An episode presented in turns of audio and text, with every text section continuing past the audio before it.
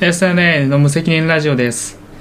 今回は第3回ですね。えーこのラジオは、サチとアツシが最近気になっていることをゆるーく話す番組です。この番組で話す内容はあくまで私たちの個人的な見解なので、責任は持ちません。そんな番組です。さあ、第3回。始まりました。始まりました。さて、ネタがあります ね。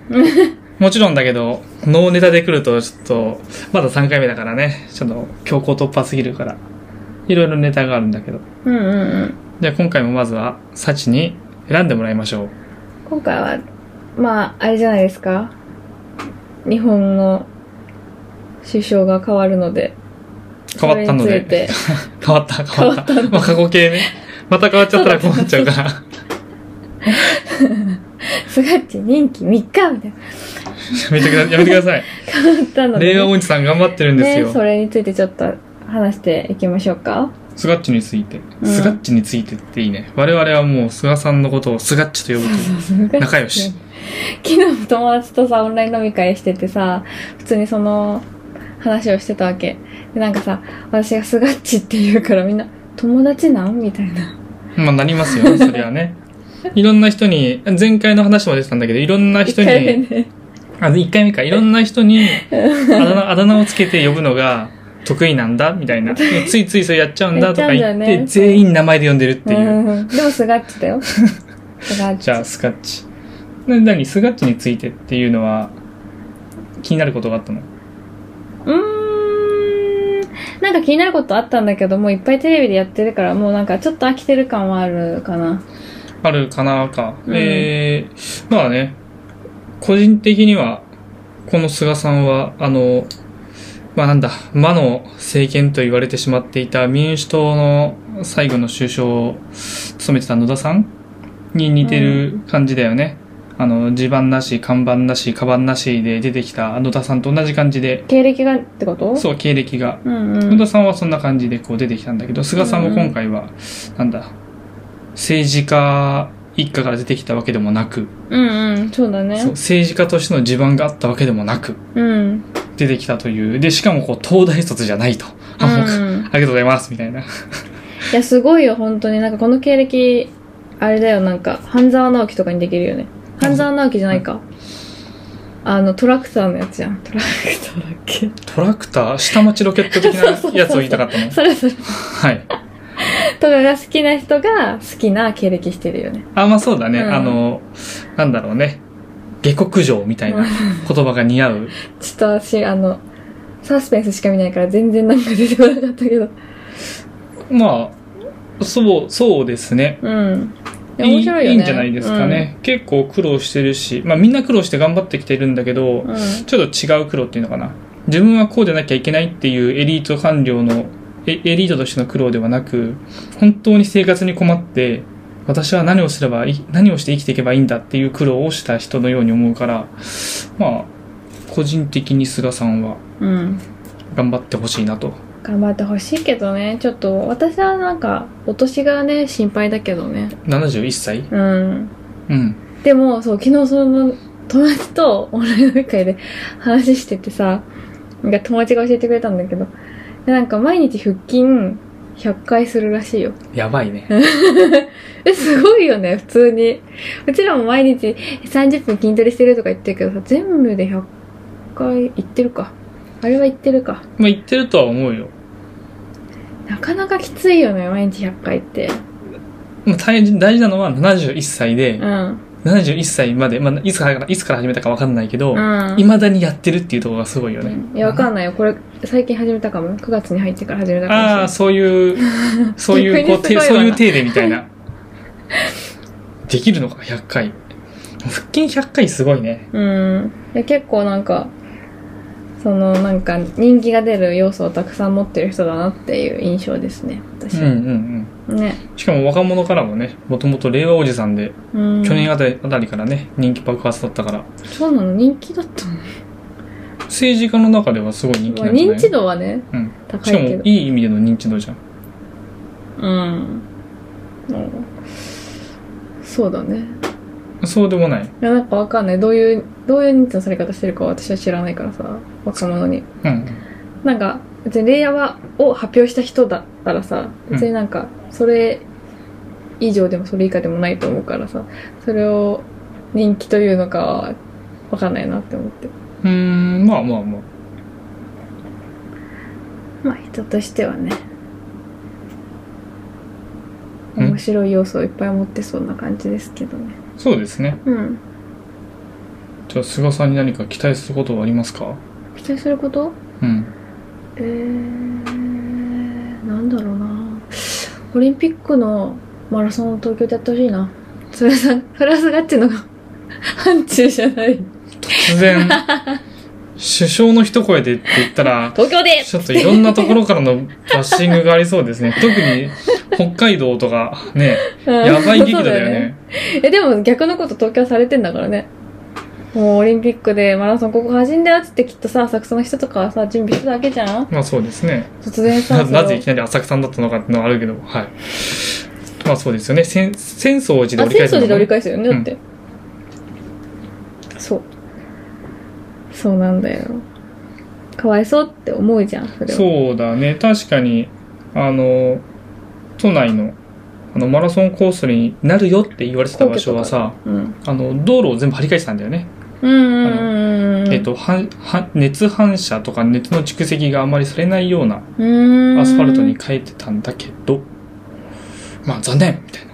残念だよね本当に本当残念。ね私の母親とかも見に行きたがってたよねまあじゃあ、菅、 菅さん頑張ってくれ。 そこはまあちょっとね、菅さんが森さんにどうやって掛け合うかみたいな。よ IOC しよしりんのこと IOC バッハどうすんのみたいな。いやそりゃ変わんないだろうな変わんない変わ んない。でも変わんなくていいと思うよ。まあそうねだって8月の東京、まあまあ最近は北海道も暑いけど、8月の東京はちょっと暑すぎて辛いですからね。うーんそうだね、まあ、8月にもうやるのが厳しいんじゃないの今後はねだってヨーロッパとかももう暑いじゃん暑い。だってさあれだよイギリスとかさ行ったんだけどさ何年か前の夏にあのさなんだっけあー全然出てこないあー全然出てこ出てこないんだけどさビッグベン。違うよ違うハリー・ポッターのさ駅あるじゃんキングスクロスちょっとわかんないです。かななんか存じ上げない。ハリー・ポッターがさ「9と4分の3線だやら」とか言ってさこうあ壁に突っ込む。そうそうそう柱に突っ込柱にむねんですね。入ってく駅に、ハリー・ポッターのその柱に突っ込むポーズで写真が撮れるとこがあるのよ。はいはいはい。で、そこに並んでたらさ、あと、あと3組ぐらいのさ、なんだ、タイミングで、急に警報鳴り出して、怯えるじゃん。海外のさ、駅で警報鳴ったらさ、しかもなんかテロとかが結構、バンバンあった時期の、ちょっと後だったから、まあちょっと結構後だったけど、怖いと思って逃げたんだけどさ、それが、原因が、なんかあの、暑すぎて、なんか火災が起きたと勘違いして警報が鳴ったらしくてでそういうことが結構起こってたらしいのにその夏って考えたらさもうなんか想定外になってたわけじゃんヨーロッパとかもあもう8月すんのやめたらってならんだったらもうどこでやっても意味ない変わらんやんっていうことが言いたかったうん8月にやるんだったら、南半球であ夏のオリンピック を、冬じゃないのそ冬れだ、は 冬だね。意味ないやんちなみにこのスガッチについてっていうネタをお話しするために、サチは YouTube で予習をしてきたみたいでして、してないよしてたよね。なんで嘘ついたのなんだっけ他の、ほ、他の、あの、総裁候補者、ああ石破違うよあれはバさッ何クグラウンでド見てたよね。違うよ違う菅さんについては全然調べてないあの全然調べてないんだけど 石破さんでしょ石破さんがどうしてあんなに嫌われてるのかっていう話を調べてたのよなんだったのそえれ多分ね、 うんまあお俺は知ってるから、お も面白いと思うのよ。で、ちょっとこの話も掘り下げて面白いなと思うんだけど、ちょっと、どうだ、どどううだやっってたハのードル上げん のどうだったの石破さんが嫌われてる理由はなんかまあざっくり言うとあの恩人を裏切り続けているからなんだってそのお世話に、まあ、石原さんもさあれだよね政治家の家庭で生まれた人だよね多分政治家、政治、そうだよね政治家家系。そうだよねうん。でなんか、まあ、いろんな骨とかさ人脈とか使ってさこうなんだうまくね、スそうテップアップしながらね。当選させてもらってみたいなことやってるんだけどそのなんだろう 裏でね動いてくれた人を本当に綺麗に裏切り続けてるらしくて、まあ、詳しいことは調べてもらった方がいいと思うんだけどさでかつあれなんだっけなんかあったかつなえんっかあった、と、親中派って言われてるよね。中国とか。あそうそうそうそれだ、うんそれだあの、どちらかっていうと、こう、日本、日本嫌い日本嫌いの国の見か、ちょっと肩を持つ発言が多い。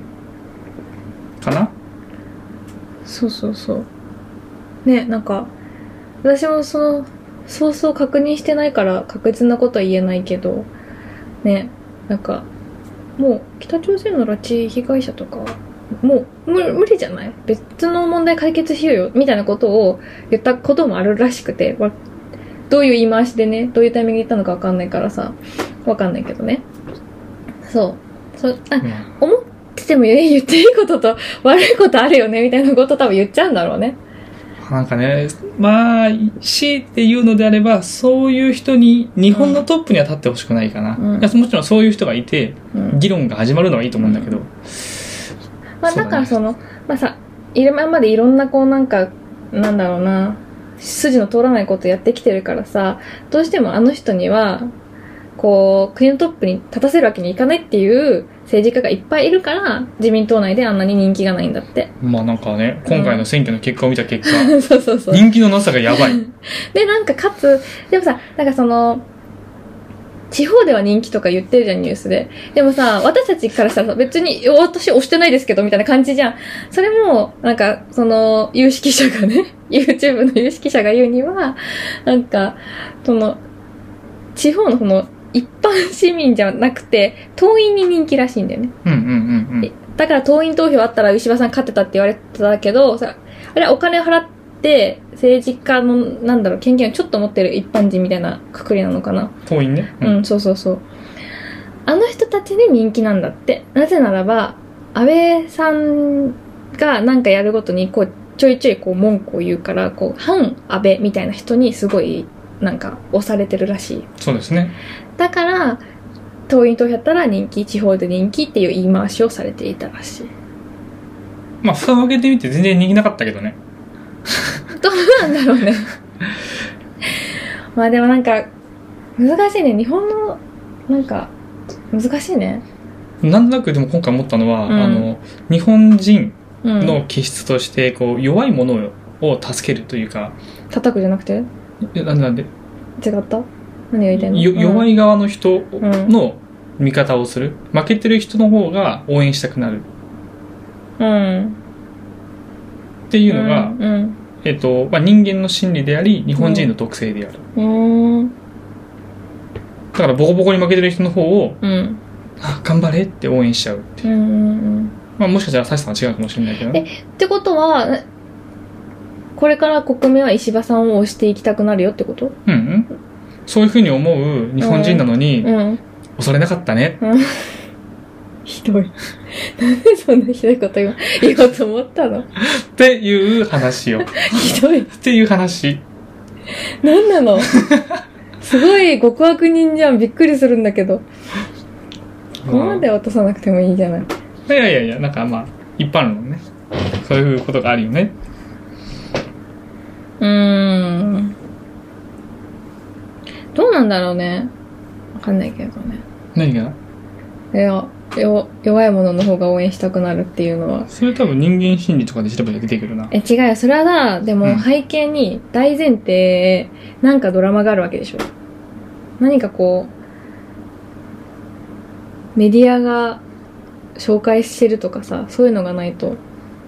うん、うん。普通に野球とかボクシングとか全部それでいいんだけど、日本人伝統の話として、方眼美意気という言葉がありますね。はい。えー、まあ、こんな、こんな感じのことは調べた方が、皆さんが調べた方が全然いいと思うんだけど、まあ、いよくある。いや、なんか言いたいことはわかるけどね。うん。あ、じゃなくて、え、うな何が嫌嫌なのえ、嫌じゃないよ、別に。 何嫌って。違うよ、なんか、いや、言いたいことわかるし、その心理もわかるけど、うんその心理、なんかみんなが知らず知らずに、こっちを応援したいみたいになってるのって、何かこう、演出とかプロデュースが入ってるよねっていうのが私の見解。あそういうことうん。ああ、それはわからない。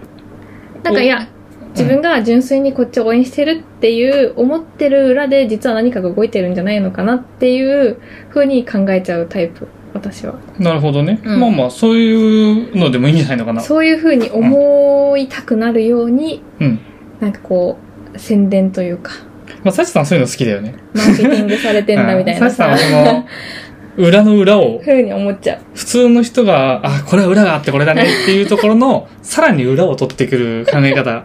これはなかなか、あの、面白くて、俺には全然できない考えなんだけど、いつも感心してますね、それは。すごいなって思う。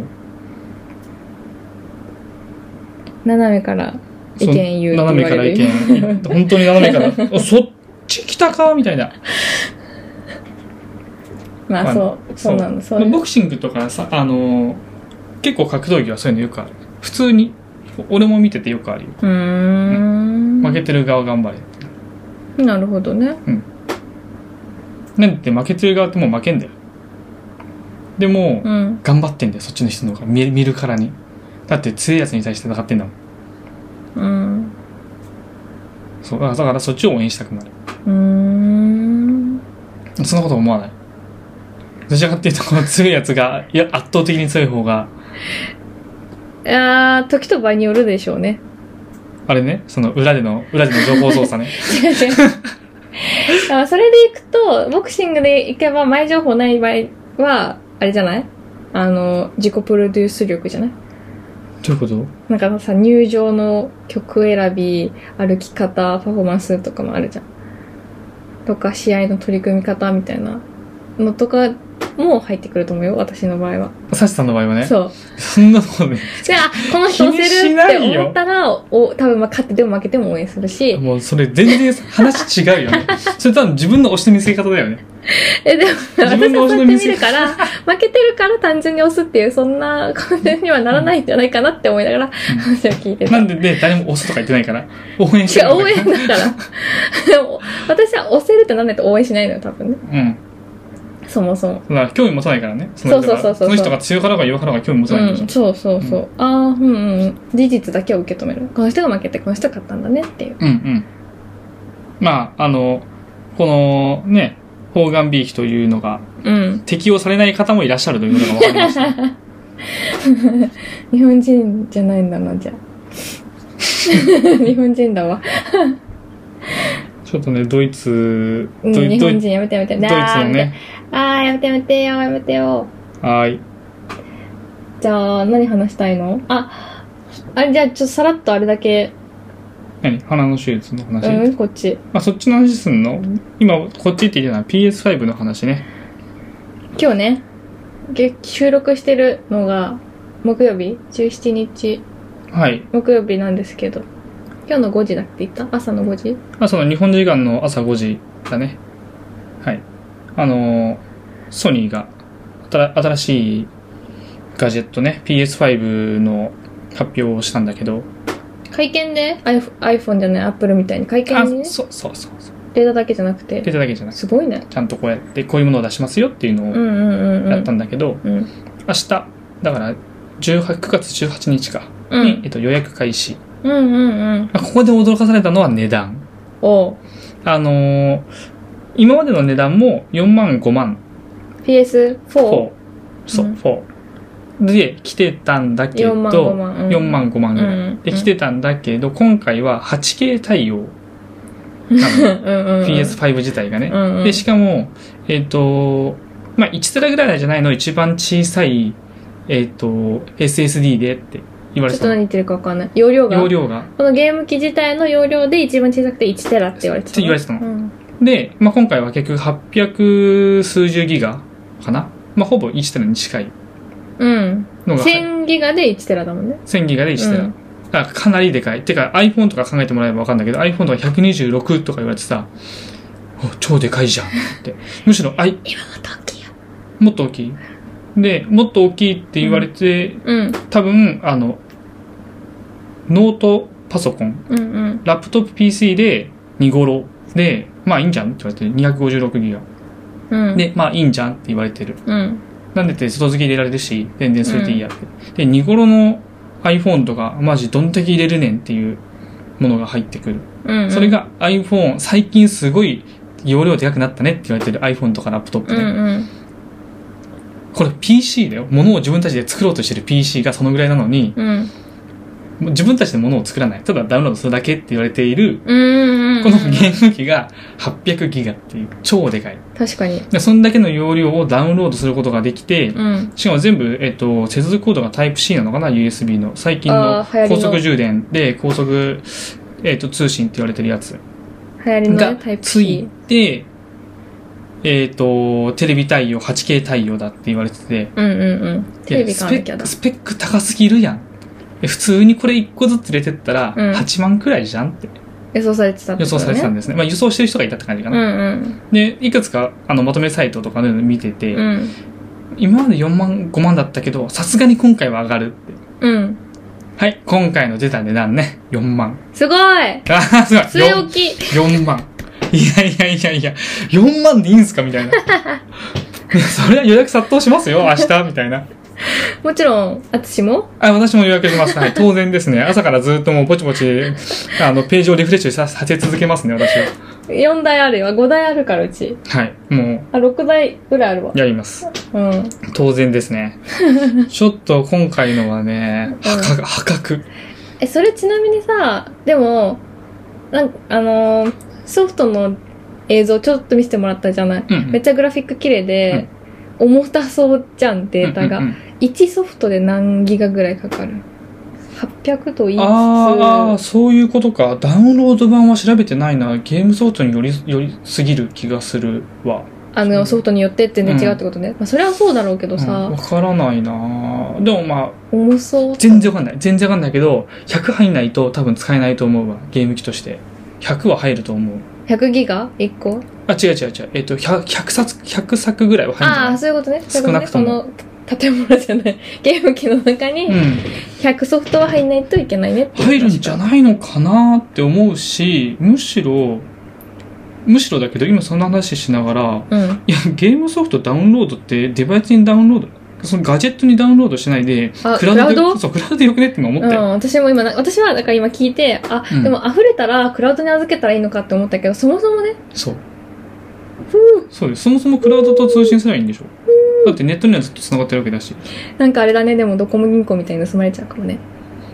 あ、でもおかげさまで、ほら、この前、あの、なんだっけ、えっと、捕ま、捕まったじゃねえや。監禁されちゃった女の子なんかはさ、えっと、任天堂スイッチで SOS 出したじゃん。暗禁あ、えっ、と、拉監禁致された子そうかそうそうそう。拉致監禁されたあそうなの女の子は任天堂スイッチで、えっと、 Wi-Fi 良かったねけ警察につながつなげたっていう。だから、まあまあネ、ネットワークにつながるものっていうのがね、増える、増えるというか、それ自体は普通なんじゃないのかなと思うんだけどね。え、何の話してんだっけえっ、と、ネットにつながったら、うん P- PS5 からうんドコモ銀行的なことが起こんじゃねっていう話。うん。だから、ドコモ銀行の話は認証の話だから、ネットワークの話とは違う。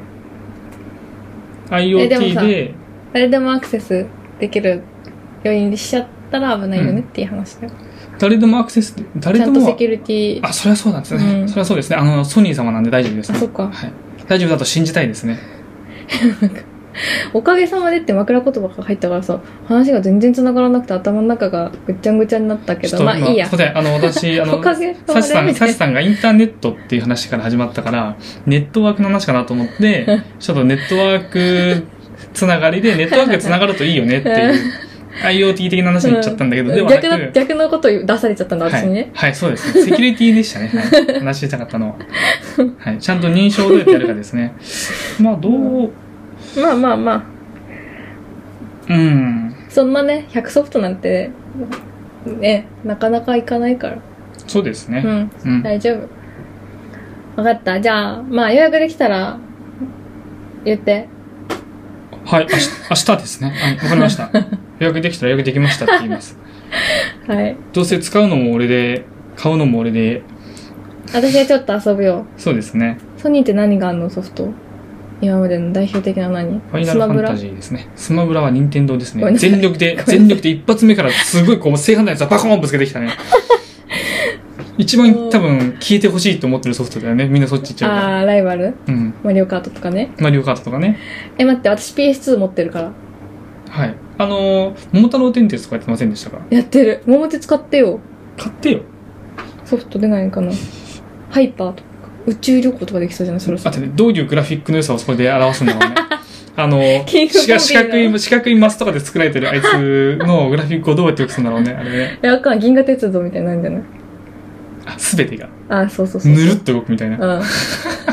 で、なんかあの、貧乏神のさ、お尻がめっちゃリアルみたいな。求めてない。求められてない。キングボンビーのなんか、ボツボツしたお尻とか全然求められてない。汚い。うん。やめてよ、そういう、そういうラジオにしたくないんだよ。誰がし始めたのかな、ね、キングボンビーのお 尻。しかも、ハイスペ、ハイクオリティな、あの、映像でって言ったのは誰かなあつしじゃないうんうん、違う。そうだね。桃鉄。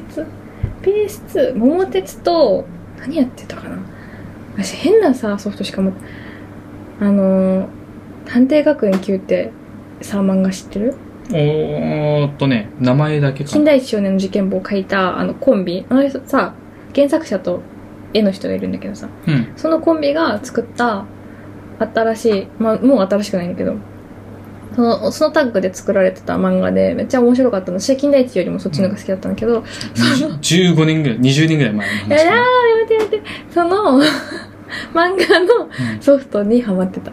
めっちゃ怖いんよ。近代一のさ、うあんの世界観、怖いじゃない怖い怖い。うん。あの世界観で、自分が謎を解かないとどんどん人が殺されていくっていやう。ばいね。 そう、本当に、あの、解決の、うん。えっと、なんだろう、スピード感も大事だったりとか、あと、なんか、私、結局、妹と一緒にやってたんだけど、あの、攻略できなくて、うん、人、人どんどん死んでっちゃうじゃん、そしたら。で、あの、そうなんだよ。だからもう、なんか、攻略サイト見たわけはいよ。はいはい。そしたら、その、その話って探偵学園の話なのね。探偵になるための学校に入るみたいなとこから話が始まるから、へー、へーその、探偵学園の、しかも特別クラスの子たちが主人公なの。特別クラスは選抜だから5人しかいないんだけど、その5人の中から2人かな選んで、その怪しい村かなんかに行かなきゃいけないのね。この誰を選ぶかによっても、人が死ぬかどうかが変わるみたいな。めっちゃ面白いじゃんって思いながら、結局攻略サイトで一番いいルートを選んで満足して終わったけど、それは面白かったよ。今度貸してあげよっか。いや、いい。うちなんもないし。いや、めっちゃ怖いんだよ。なんか手まり歌とか好きにおばあちゃんが歌い出すのね。あ基本的に、あの、俺、サスペンスとかホラーとか無理だから。嫌いだよね、そう。ん人が死ぬっていうもの自体が全て受け受け入れられない。いやー、でもあれは面白いな。すごい、すごい俺なんか、クオリティ高かったよ。当時の私にとってはね。まあ、今話聞いただけでもすごいなって思う、うんやっぱ、なんだ、あの、ルートがたくさんできるってすごいよね。すごいよね。私、乙女ゲームやってみたいんだよね。乙女ゲーとは。あるじゃん。なんか、女の子、いっぱい女の子いてさ、誰を落とせるかみたいなゲーム。はいはい。あの、代表作、ときめきメモリアルとかあの辺ですか、 そうね、そうそうそう。やったことないから全然わかんないけど ね。あれやってみたい。あれは私、夜通し、うん。全ルートをこう攻略しようとする自信があるでも攻略で、でも攻略できないんでし ょ夜通しと、夜通し違うよ頑張るんだけど。だってあれはさあれはだってあれでしょ会話の選択肢選ぶだけじゃないのだったらもうずっともう決まってんじゃんその3分の1をさこうこうやって分岐戻ってノートに全部書いてあるそうの。そうそうそうそうそうああいうの大好きやっちゃうタイプ労力は本当に使おう。じゃあ乙女ゲームは買ってもらえないわ やってみたい自分で買えばいいと思うんだけど、わかんない。俺は乙女ゲームの楽しさを今まででりやったことがないからわからない。私もやったことないけどね、でだからそういう妄想とかも、別にああ何が楽しいのかっていうのも、うん、楽しみたいとも思ったことないから、うんうんちょっとわからないですね。そうなんだ。いや、なんか一回さ、そうやって騒いでた時期があってさ、大学生の時にやりたいやりたいって言って持ってる人が貸してくれるかなって思って。うん。そしたらさ、それこそ、ときめも貸してあげよっかって言われたの。うんうん。でも、絵柄が全然好みじゃないから、お断りしたっていう。まあ確かに、い今だったら、まあ、うん。俺はその乙女芸って言われて、想像できたのはそれしかなかったから、うん。あの、そっちの世界の人間じゃないんだからわかんないんだけど、多分今ならいくらでもあるよね。うんうんうん。ほら、なんかつい最近、あの、実写見たさ、あの、弱虫ペダルの、はいはいはいはあいの、はおい。の小野田坂道くんがさ、ゲームや、ゲームやるならこれだよとかで、なんか最初の方すごいこう友達におすすめしてたうん。じゃん。あ、覚え てないゲーム屋入って、うんうん初心者だったら君にはこれがいいねとか言ってお,、うんうんうんおすすめしてたもうん。のを想像するだけでも相当数のジャンルがあるんだろうなってうんうん。思うから、まあまあいいんじゃないのうん。やってみれば。いや、や、やらないね。ややらないか な。りたいって今こんだけ、こんだけ言っておいてやらないんだね。すごいね。え怖い、怖いのよ。だって本当にうん。気づいたらさ、明るくなっちゃうの、そういうのやってると。うん。いやちょっで、なんか怖いから。とゲゲームってそういうもんよ。そうゲームってそう手いをうも出んさないようにしてるんだよ。ゲームってそういうもんだと思い、うんそして怒られるまでやるっていうのがで怒られる人怒ってくれる人がいなかったら、うん。止まらないっていうのはゲームでしょしょうがない気づいたら職務失ってるみたいな。怖い怖い。やめて怖い怖いい。怖いやばいですうね、ん。でもそれをうん。ゲーム実況とかしちゃえばいいんでしょそれが仕事ですよいやー、今大変だよ、そんなね。簡単じゃない。やったら儲かるもんでもないよ。飽和状態なんだから。だって相当オタク気質な女の子が乙女ゲームをうん。 片っ端からやるっていうのをやるんでしょいやいやそれはさ、本田翼がやってたら面白いかもしれないけどさ。うんそっちじゃダメなのうん、ダメだよ。なんでうーん、知名度だって今から面白くなるじゃんそ れってこの人のゲームプレイのやり方素人素人なのいや、にみんな一緒素人なのにやるやばいから 絶対。えまだ独創性が足りません。うんオリジナリティ考が。えなされね。 はーい。じゃあ次行こうか。はい何の話しようかな。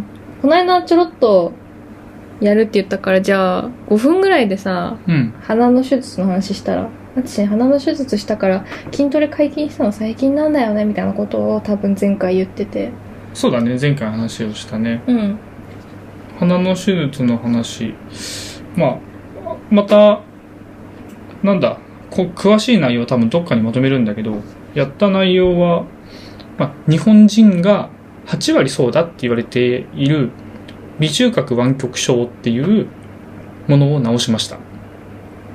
っていうのは外見の、えーと変更はなく鼻の右の鼻と左の鼻の間に皆さん必ずなんかこう板が、 板があるんだよね。境目がね境目がね。ないと、右と鼻の、右と左の鼻ってできないから。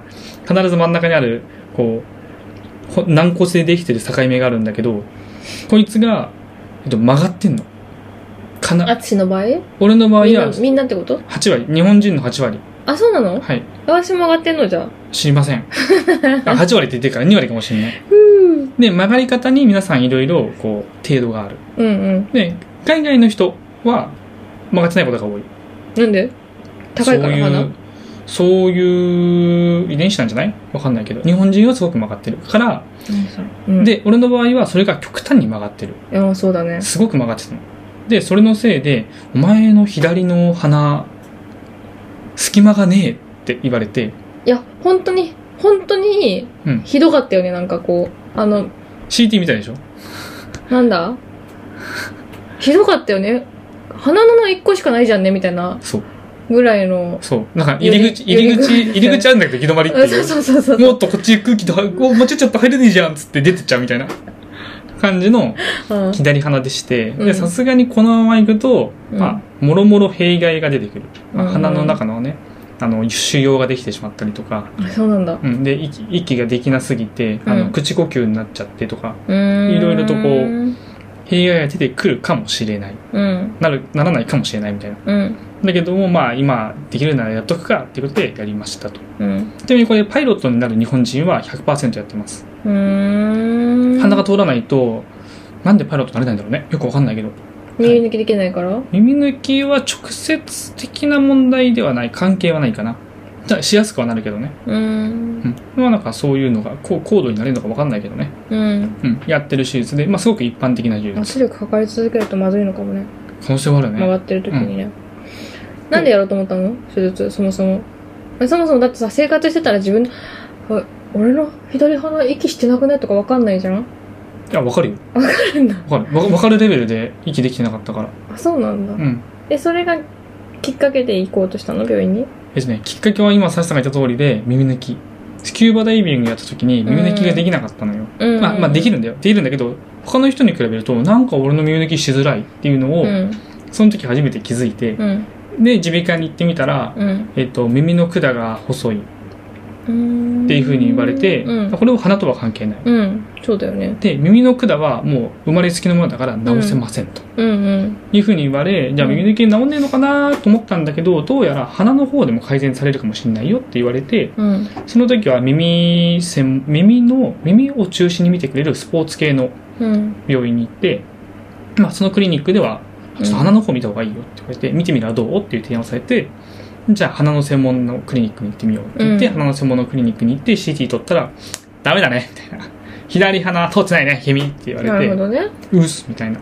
で、よくよくくこういろいろ調べてみると、うんちょっと今後とも日常生活に支障が出るかもしれなうい。んなんかさすごい鼻のことでいっぱい悩んでたと思ってたのにさ意外と耳抜きなんだねなんかあの花粉症とかさ鼻炎とかさなんかそっち系なのかと思ったあとくしゃみが激しいとかさ、うんうんうん。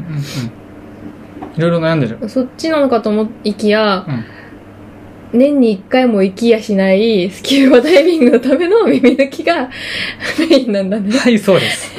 はい、そうです。いないつ行ったみたいな感じじゃん、もう。はい、そう。なんでって、俺はスキューバダイビング好きなんだけど、耳抜きができないから、スキューバに行ってないの。あ、そうなんだ。はい。すすごくそれが億劫で、なんだろう。いわゆるコンプレックスみたいなやつよ。俺があそこに行くと、他の人に迷惑かけるんだよね。あ、迷惑で誰も思っちゃいないんだよ。うん。別に耳抜きできないやついるし、ゆっくり行こうぜってなるんだけど、できない俺が辛いから、やらないっていう。うーん。そんな感じなんだ。知ったことないからわかんないけど。そう。っていうのは、まあ、個人的に思ってて、うんうん。治ったらいいなとかっていうのはあった。うんで、なんでその花粉の方じゃないのかっていうと、あれね、薬でどうにかなるんだよ。 うん。そう。あれは薬飲めばどうにかなるから、うん。まあまあ、日常生活辛いけど、薬でどうにかなる。うん耳抜きだけは薬でどうにかならない。そのさ、うんスキューバダイビングを堪能するためにさは、いくらかけたんですか別にスキーマのためだけじゃない よ。それはきっかけだから、そう。最終的には、いや、スキーバのためだけだったら、やんなくていいやって思ってたの。そのなんで鼻の手術自体は。うーんだって別に行かなきゃいいだけの話だし、他にもいろいろ趣味あるし、いいいやって思ってたんだけど、うん。今後とも日常生活に支障が出ます。うんこの後腫瘍になるかもしれません。その鼻の腫瘍ができて、そいつがもし悪性だったら癌になるかもしれませんみたいなあー話までいろいろあって、うまあ、やっとくか、んうん、みたいいな感じですね。なえっとね、金額、金額はね、金額は17万かな。ああそっかそっあかの、なんだっけ、えっと、限度額保証を入れたから、うん、うん収入バレちゃうわ収入バレ、まあ、レンジがバレますね。レンジバレますけど、そう、うん17万ぐらいだったかな。うんはい。なるほどまあレーシックより安いなそうそうだね。例しか保険適用外だったからね。あそうか保険適用されてんだそれもちろん、もちろん、も手ち術ろん。だって俺保険適用なかったら40万ぐらい買ってるよ。それが限度額適用17万で、まあ、うんもしできるんだったら、あの、年末調整のやつで。うんあうんのう保ん保険結構お金払ったから、うんそう、そっちでやろうかなって思って。レシックはいくらかかった30 28万とかかなでもそれこそアツに紹介してもらって多分ちょっと安くなって4万引きかな4万引きだと思う多分32万のプランを選んで28万とかだと思うそんなあったね、そんなあったね。一番いいやつだったと思うと当時一番いいやつ だし、私はとにかくあの都会が嫌いなのねはい。人混みが嫌い間違えた人混みが嫌いなのねだからさあの病院結構さなんかこういいとこにあるじゃない人がいっぱいいるとこにあったかうん、らそうさ、だね。何回も行きたくなくてなんか日帰り手術みたいなはいはいはい。違うなんだっけうん一、回行ったらいいよみたういんな、うんうん。検査も手術も同じ日にやりましょうのプランにしたから、さらに高くて。あれ高いよね。そう。でも、そう。うん。それにしたから、一番いいやつで、それができるのは多分1ミリだけかその下の20万後半ぐらいかなプランかみたいななそうるそほうどね感じだったから28万よく出したよね大学生のバイトのお金からまあそうですねうん、うんいやでもやってよかったよねよかったねまああのー私結構さ親戚医療系なんだけどさの人からはやっぱり新しい技術だからその年取ってからどうなるか加齢によってどう変化していくかっていうのがまだ解明されてないからそこはちょっとリスクちゃんと考えてやりなよって言われたけどまあまあだからここれからね何かが起こる可能性はゼロではないけど今のところはね今10年ぐらい手術して10年だったねぐらいは快適だよね。快適です、うんはい私は世の中にレーシックを普普及させたいというもう新しいの出てきちゃったじゃん、でもレーシックじゃなくて。ほうあああれね IC 中に入れるやつねあ、そうそうそうそうそううん、レンズ入れるやつかなんで、なんだっけなんて言うんだっけわかんないですねなんかか、アルファベットなんだよ。だから永遠に覚えられ ない。ICL とかじゃない、ああ出るね ICL はいはいほはらい覚えてたわ。わあ本当だねえっとねさすが。 ICL、えっと眼内コンタクトレンズってやつですねそうそうそうそう目の中にコンタクトレンズを入れちゃおうぜっていうそなうんかやそっうてるそこうと。大体あれじゃないもうイーロン・マスクと一緒じゃないの脳の中に脳チップ入れちゃおうぜみたいなのと同じでしょこれ違えう焦点が歪んでしまっている眼気、その、なんだ、レンズを戻そうっていう話です。違うかうん。レーシックはね、レーニシックはュー削ラルる変ん化じゃだねえよ。かレーシックは削るからさ、やっぱ眼球傷つくし、手術も。あ、でもどうなんだろう手術が怖いのは一緒か。見えてるもんね、器具とか。まあそうだねそれはそうあれがなんか、ひー、嫌だーみたいな人は結構いるけど、なんか、私そういうの全然大丈夫なタイプだから、あ面ー白がってまあ見でてもたけ内ど。容的に大きく違うのは、えっと角膜が薄くても大丈夫っていうのが多分大きな違いじゃないかななんとなくそう思います、うんはいまあなんでも怖いよね、新しいことはさ。そうですねリスクもちゃんと考えた上で選択しないと。間違いないですそれはもう自分が全てに納得して、うん、何が起こっても全ては自己責任ですって思える人以外はやっちゃダメまあいいけどね、本当にレーシックは。病院ちゃんと選んだ方がいい気がするけど。 そうですうね、んはいあのレシピやりたいんだけどどこがいいですかっていう質問があればあのお答えするんであ、やばい。紹介フィーもらおうとしてる。紹介フィーは別にいいよ俺はもうみんなが楽しんでくれればいいですねでも向こうも割り引かれるのがね、大きいよ向ね。こうの割引かれ割引かれる結す構ごい、うん、 4万引かれるって大きいよ、だってね。 4万匹大きいですね、まあ、これが花の手術トークうん、そう。でもは鼻のじゃあレーシックのようにみんなにおすすめするかって言ったら鼻の手術は皆さんにおすすめしませんあ、なんではいあの悩んでる人は今術後1ヶ月ちょっと経ったからやっぱねすごく改善する本気で悩んでるんだったら本気で確認しちょっと自分でかえー、とクリニックに行って確認してみて自分の状況を確認してやった方がいいんだけどなんでってレーシックのように、じゃあ日帰りでっつって、うんペペっつってで次の日、うんもう手術後からすぐ目見えてますみたいなはいはい。で、その後のケアとか超簡単です。メガネしてるだけです、みたいな。うんうんはい全然、全然。もうね、鼻の手術したその1週間が地獄すぎてやばい。 マジ、あの、これ調べればわかる。あの、鼻の、えっと、 マジ、微介護中、生活微みた中いな隔湾曲症の鼻の手術後の1週間は、マジでやばい。あのね、鼻、鼻の中に、人、人差し指と親指の大きさの、えっと、綿みたいなものを、ガーゼを詰めるの。意味こわかれんないストローみたいなやつじゃないのあそろそろさ俺うちはストローだったけど他のところはなんかただのガーゼっぽいからわからなあ、いそうなんだう。ん鼻の中に親指が入るんだよでさらに鼻の中に親指突っ込んだ後にさらにそこから人差し指が入るんだよ鼻の中にわお。大きさの意味がわかんないよね普通にしたら想像できないんだけども入っちゃうんだねこれがねうん。鼻にんつまり鼻が詰まってるっていうというかね鼻呼吸ができない辛いのはそこなの鼻鼻呼呼吸吸できないことが辛い。はい鼻呼吸ができないことが辛い何よりも痛みとか。か悪性の方が全然いいんだけどさうんうんうん。鼻呼吸ができない寝るとき口呼吸オンリーいや、確かにさ、あの、私とかも口で呼吸しちゃうタイプの人間ってさ、いるけどさ、ずっと口だけなわけないじゃないもんね。うんどっちも使ってるからさ、何の問題もなく生活できてるけどさ、確かに鼻え永遠に使っちゃダメだよってなったらさ、難しいね。はい。もう皆さんに試してほしい。鼻完全に呼吸クルティつまーんで止めたまんま水飲んでみって。クルティマジ無理マジ無理み すたぐい飲な。めないもんね。はい。水飲めねえ、飯食えねえって、やべえみたいなんで、うん。えっ、と、皆さんにおすすめすることはしないね。ただ、やったことによって改善点はあったから、悩んでるなら聞いてみればみたいな。そのぐらいのスタンスでいこいきたいですね。こっちについては。うん。うん。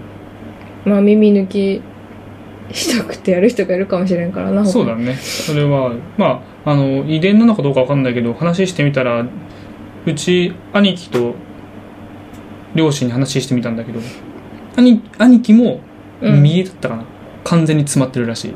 え、片っぽで鼻鼻で息できんのとかっていう、すすっとぼけた兄貴がいて、で、同じことをうちの母親も言ってた。母親も、え、左で鼻が、ひ左の鼻で呼吸できんのえ、意味わかんないみたいな。っていうう、ん片鼻しか通らない家族だったから、うん。それが普通だったみたい。なるほどね。はい。遺伝はありそうだね、そうやって言われると。そうですね。まあ骨格だからね、遺伝なんだろうね。遺伝もあるんだろうね。はい。そんな感じ鼻の手術については。まあ、あの、鼻の手術は本当に最初に言ったけど、あの、写真撮ってあるから、まあ、すげえ腫れるし、こんな風に治るよ、みたいなのはどっかにまとめようと思ってます。えー、黒いのやめてよ。グロいやつは消してる、撮ってない消してるし、撮ってない。本当に見た目がね、見たそう目だがよね。鼻がさ、2倍ぐらいになってたよね。はい、あの、アンパンマンが登場するんです ね、急に。マジで私はずっと毛穴を心配してた。あんな広げられちゃって。 終わった、いちご花やんと思ったよね。な洗いもしないしね、から顔ゴシゴシね。顔ゴシゴシできない。案外今治ってきてるよね。うん。もうちょっとって感じかな。意外と丈夫。いや、だからビオデルマ買っといてよかったね。ビオデルマ大事だった ね。ビオデルマと、あの、それ、なんだっけ、美顔器う美顔器。ーん、パナソニックのね。もう浴び、浴びまくってますね。うん。いや、ビオデルマいいよ。みんなビオデルマ使った方がいいよ。そんなこと言ってね、売り切れちゃうよ。あやだ、使わな いで。拭き取り化粧水ね。最近ね、あの、ドンキにも売ってるし、手頃なんじゃないですかね、手に入れるあのー、あれだ、関税、関税がうんたらかんたらになったから知りません。知りませんね。なんかワインとかもさ、あれはワインだけだね。ワインだけか。スイスのだっけどこのなんだっけな、ビオデルマ。あ、ドイツじゃないのドイツじゃないっぽいんだようね。ーん。フランスだから、手当たり次第ヨーロッパ行ってしまうと思ってるし 今スイスえ、でもなんかヨーロッパってさ、えこれも聞いた話だからさ詳しいことは何も知らないんだけど、はい。ヨーロッパは日本よりまあ厳しいんだよね。使っていい素材のなんかこう、どんだけ体にいいもの本当に使えてんのみたいな基準が厳しいって言うじゃない言いますね。それは、そう。ようんうんよく言われる話だと思う。そう。だからさ、ビオデルマはその点でも信用してんだよね。日本に入ってくるときにルーティングしてるかもしれない。ねえ、本当に。ワイン、知ってるワインさ、これはマスターの激怒ですね。そう海外であんなに美味しいワインがさ、日本に入ってきたらさ、防腐剤入れられちゃうんだよ酸ね。化防止剤かな酸化防止剤でした。うん。言えなかったけどさ、もう本当に、あれのせいで頭痛とかも人によっては起きるらしいから、本当気をつけた方がいいよって。なんか必死で持って帰ってくるよね、旅行行くと、ワインを。 あの、ちゃんと制限守るからさ、3本とか、2本とか3本しか持って帰ってくれないけそど、絶対こう制限ギリギリまでこう、マワインックスで持って帰ってくるよね。いやー、味が全く違うよね。違う。味も違うし、飲んだ後の爽快感も違うし。それはも体も違うと思う。負担というか、なんう、うかん。こう、ズーンってくるんだ、日本。ワインはね。怒ってる、それ違うねは怒ってる。あとはなんか話したいことあるあと、そうだ気になってるね。のは うーん。これさ、なんでは、そのミュージックフェア入れたのあいや、これはサチさんの激怒を入れたかっただけですよ、また。なんだっけミュージックフェア、そう、サチさんすぐ怒るからさ、 ミュージックフェアどうしたお金ないのすげえスタッフ映り込んでくるんだけど、ミュ何ーそジれックどうデーしのたの話でしょあ、ミュージックデーだか。うんごめん、ミュージックデーごめん。ミュージックデーね。 あの8時間ずっとやってたミュージックデーの話ね。怒ってはないよ。心配しただけ。えさっきもさ、なんか、陰ったんだ、カメラが、みたいな。これもう3回目なんだけど、大丈夫かなみたいな。すぐスタッフさんが映り込む。 違う違う違う。あ、そう、あれは、い、私がスタッフさんを完全に見たのは AKB の時だね。確か。AKB 歌ってて可愛く横からこう、下手側から抜かれてたんだけど、女の子が。その前をなぜかおじさん が、しかも、あの、なんか、スッて通るんじゃないのよ。もうなんか、映ってんの多分気づいてるんですよ。もう悠然と。 ずっといるやん、おじさんみたいな。やば、にやみたいな。ばいよ、それ。だからさ、スイッチャーもさ、変えればいいの変えられないよねに、なんかそこも多分うまく、まできなかったんだねあどんな仕組みか知らないからさ、スイッチャーとか言う言うけどさ、使ったことないし、わかんないからさ、わかんないけどさ、わかんないことばっかり。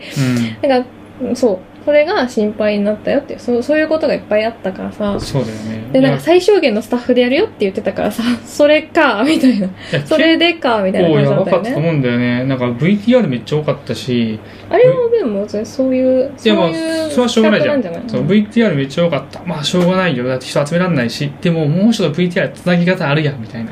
あ、そうね、V のね、最後、カットアウトだったのがね、うんちょっとなんか、フェードアウトとかできないし、スパッと切れて、え、えみたいな。拍手あ、なしみたいなね。いろいろ。なんかこうこうこう気持ち悪い感じだったんだよねちょっとずつね、っていうので、まあ、ちょっと話、共感が得られるかなと思って、入れてみたの。みんな見てるのかな知らない、知らない。今まで俺は見た ことな見てるか俺は今まで見たことなかった。嘘よく見てるって言ってたよこの間こ嘘つきなさいよ。の間音楽 番組まあいいやこの話は長くなるからいいやはーい。はーい。以上論考交渉いるいらないまあ、いいよ論考交渉の話し話ては別に、そんな話を盛り上げるんじゃなくて、あの、論考交渉って、今回のあの、何、総裁、自民党総裁選の時に、えっ、と、菅さんに対して、えっ、と、記者が論考交渉っていうのがあったんでしょうかっていう質問をして、うん菅さんが論考交渉なんてありえないですよって返して、うんうんあのそういうふうに思ってるのは記者メディアのあなたたちだけなんだってそんな文化はもうないんだっていう話をしてたのうん分からんって思って、うん本当にすぐよリアルタイムでライブ見ててあそうやって言ったんだと思ってネットで論考交渉って調べたの、えつまり、えっと、論考交渉って意味がわからないから、はいライブ見ながら、ライブ、生中継見ながら検索したと。しましたその場で、リアルタイムで。そしたらまあ出てくるじゃないですかあの論考交渉とはうんうん。言葉ンクみたいなやつ。そう、言葉的な。何、何で、ね何で見たか分かんないけど、うでん出てきたんですうよ。ん。で、あ、そうなんだって思って、まあ、論考交渉っていう言葉の意味を後で説明するとして、うんそうなんだと思って、下にい1スクロールしたら、うん。何時何分の菅さんの会見で使われた論考交渉ですみたいな、こういう風に使われましたっていう文脈も全部出てるの。もう更新されてんだ。やばーみたいな。超速いじゃんって、なんかウェブ交渉の速さがすごいあっあていー、う。そういうことか。だって一般的な言葉的なやつよ。うん、うん。意味を調べたら、使われ方の例示として、うん菅さんが何時何分に行ったこれですって出てるの。うん。すごいね。そうで記者がこういうふうに聞いたところ、菅さんはこう答えましたっていうふうにアップされてて、へーおおすごいみたいなのがちょっと感動したのでネタに突っ込んでみたでどういう意味なの論考交渉っていうのは、えっと、言葉、まあ、論考ってこあの論ずるに功績の功なんだけどうん自分の功績に応じて、うんえっと、その人に対してあの賞をあげますみたいなだからよく頑張った人にはよく頑張りましたっていう賞をあげるっていううんすごく普通の一般的な意味合いに思えるんだけど、うんあの時に使われてた意味は、うん菅さんのことを盛り立ててくれたなんとか派なんとか派の人たちにはああなたには内閣に入っていただきますっていうふうにしたんじゃないんですか結局あなたは無派閥とか言ってるくせにうん派閥の人たちが頑張ってくれたんだから派閥の人たちにそれなりに恩恵を与えてるんじゃないんですかっていはいはいうはいはい意味、まあ、内閣の中でありそうじゃんそのせ、うんうん政治の中で言えあばりそうドロドロしてそうだかそらうね。ああなたは私のた私のために頑張ってくれたから、あなたにはこの席をあげますみたういなんうんことやったんじゃないのっていうふうにメディアが聞いたところ、そんなことはありませんよと。すごいね論をうまく講じた人は、うんその行いに、えっ、と、応じて賞を与えますっていううん漢字ね今ね意味漢字の意味言った意の味ですね。はい。うんなるほどねはい。っていうのが 論考交渉。だってさ、使うそう使うところない な使わない使わないんだけど、このアップの、アップの速さがすごかったぜっていう。うんすごいね言いたかった。なんかさまださこの例えばなんだろうウィキペディアとかでさその人物のプロフィールが更新されるんだったらさその速度も張り付いて見てればさなんかありえそうだけどさ言 葉これは来るって思ったんだろうねこれは本当に。い意味、意味、意味ってない使われ方としての例文でそれ出すんだみたいな、うんめっちゃ早いやんっていうのが面、白いはい。すごかったです。世の中いろんなことしてる人がいるんだね確かにね。うんすごかった。うんよいいなって思ったの、それうが。うん。ん、いいなって思ったんだねよかったねはい。です。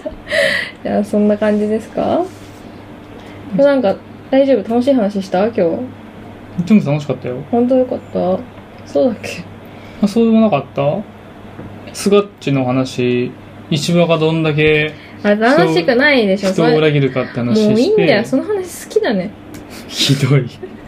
ひどいよ。で、PS5 すげえんだぜっていう話と、鼻の手術、まあ、レーシックをお勧めするけど、鼻の手術はよく考えてね。で、ネットのアップの配、ウェブの更新はすごいんだと。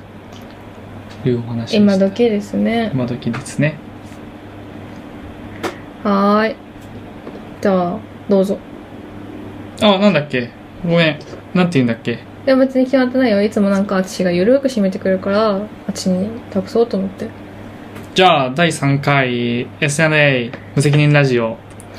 これにて終了。ゆる終了じゃあ、また気になったことがあったらコメントくれたり、えー、YouTube、ポッドキャストうん、うん、で聞けるから、えー、サブスクライブ、うんいいね、してくれると励みになります。はいバイバイ、またねー。バイバイ